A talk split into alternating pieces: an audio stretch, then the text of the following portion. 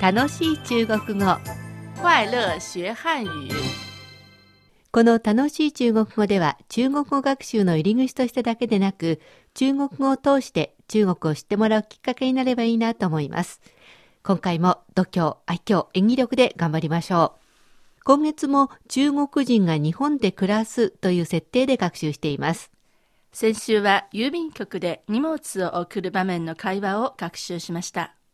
では早速復習を兼ねて先週の本文を聞いてください我想寄快递，これを急いで送りたいんですけど寄什么？中身は何ですか一些文件。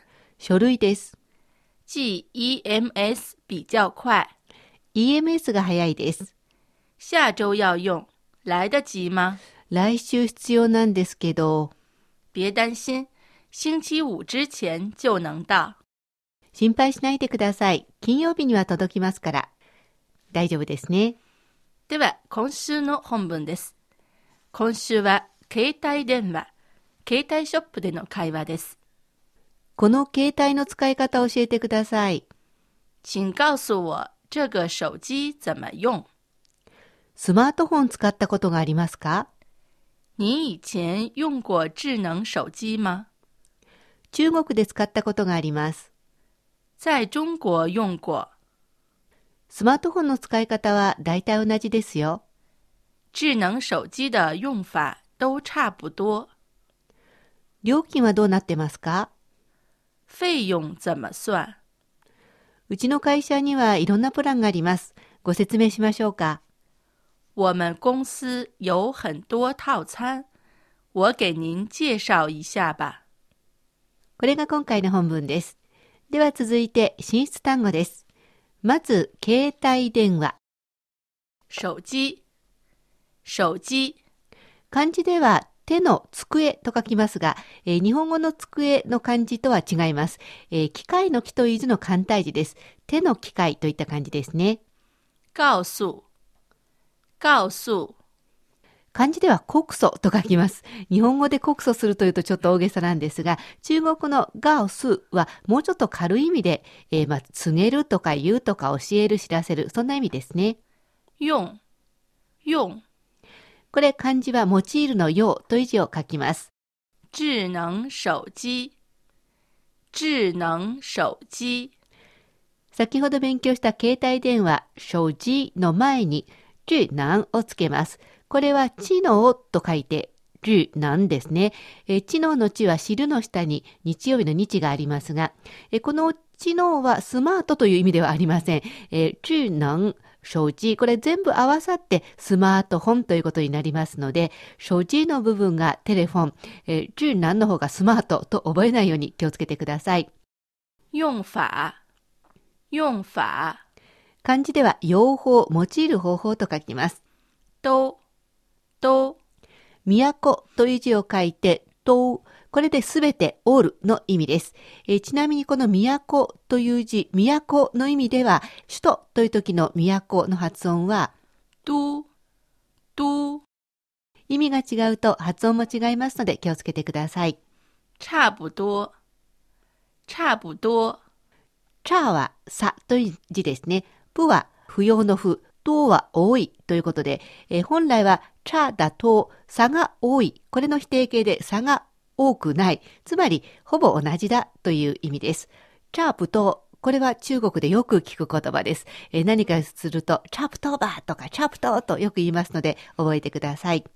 费用，费用，費用と書いて、まあ、料金の意味ですね。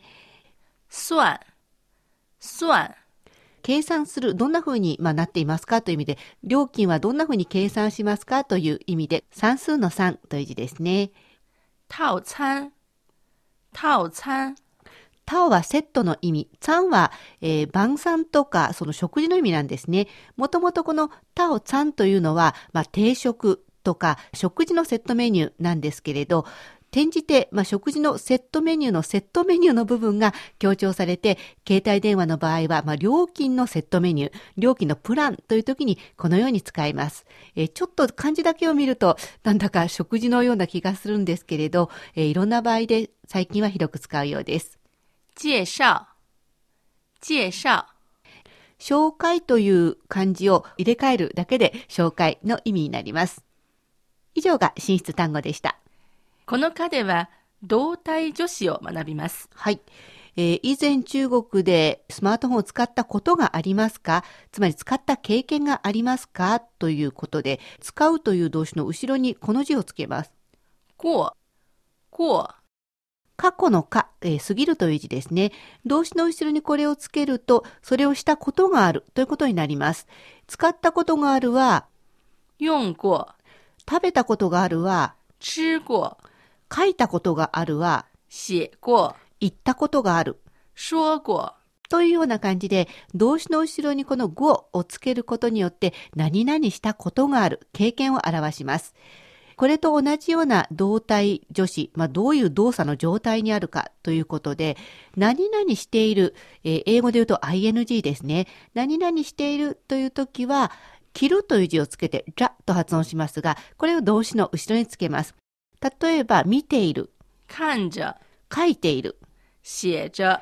今まさにこれをしている時は、このじゃをつけます。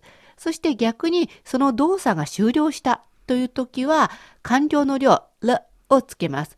例えば、もう食べ終わった。吃了。書き終わった。写了。といった感じで、らがつきます。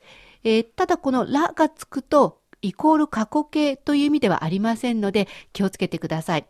例えば、電車、地下鉄を降りたら、電話をください。この時は将来の未来の話をしますけれど、電車を降りる、地下鉄を降りるという動作が完了したら電話をくださいということなので、このらを使います。こんな風に言いますよ。下車了、给我電話。つまり、電車を、地下鉄を降りたら電話をくださいというのは未来、将来の話なんですけれど、降りるという動作が完了したら電話をくださいということで、このらをつけます。えー、動体助詞の中でも完了の量、らがつくと、これって過去形っていうふうに勘違いする人が多いんですが、過去形とか未来形とかそういうようなことではなく、動作がどういう状態にあるかというのが今回の動体助詞です。それではもう一度本文を聞いてください。请告诉我这个手机怎么用？您以前用过智能手机吗？在中国用过。智能手机的用法都差不多。费用怎么算？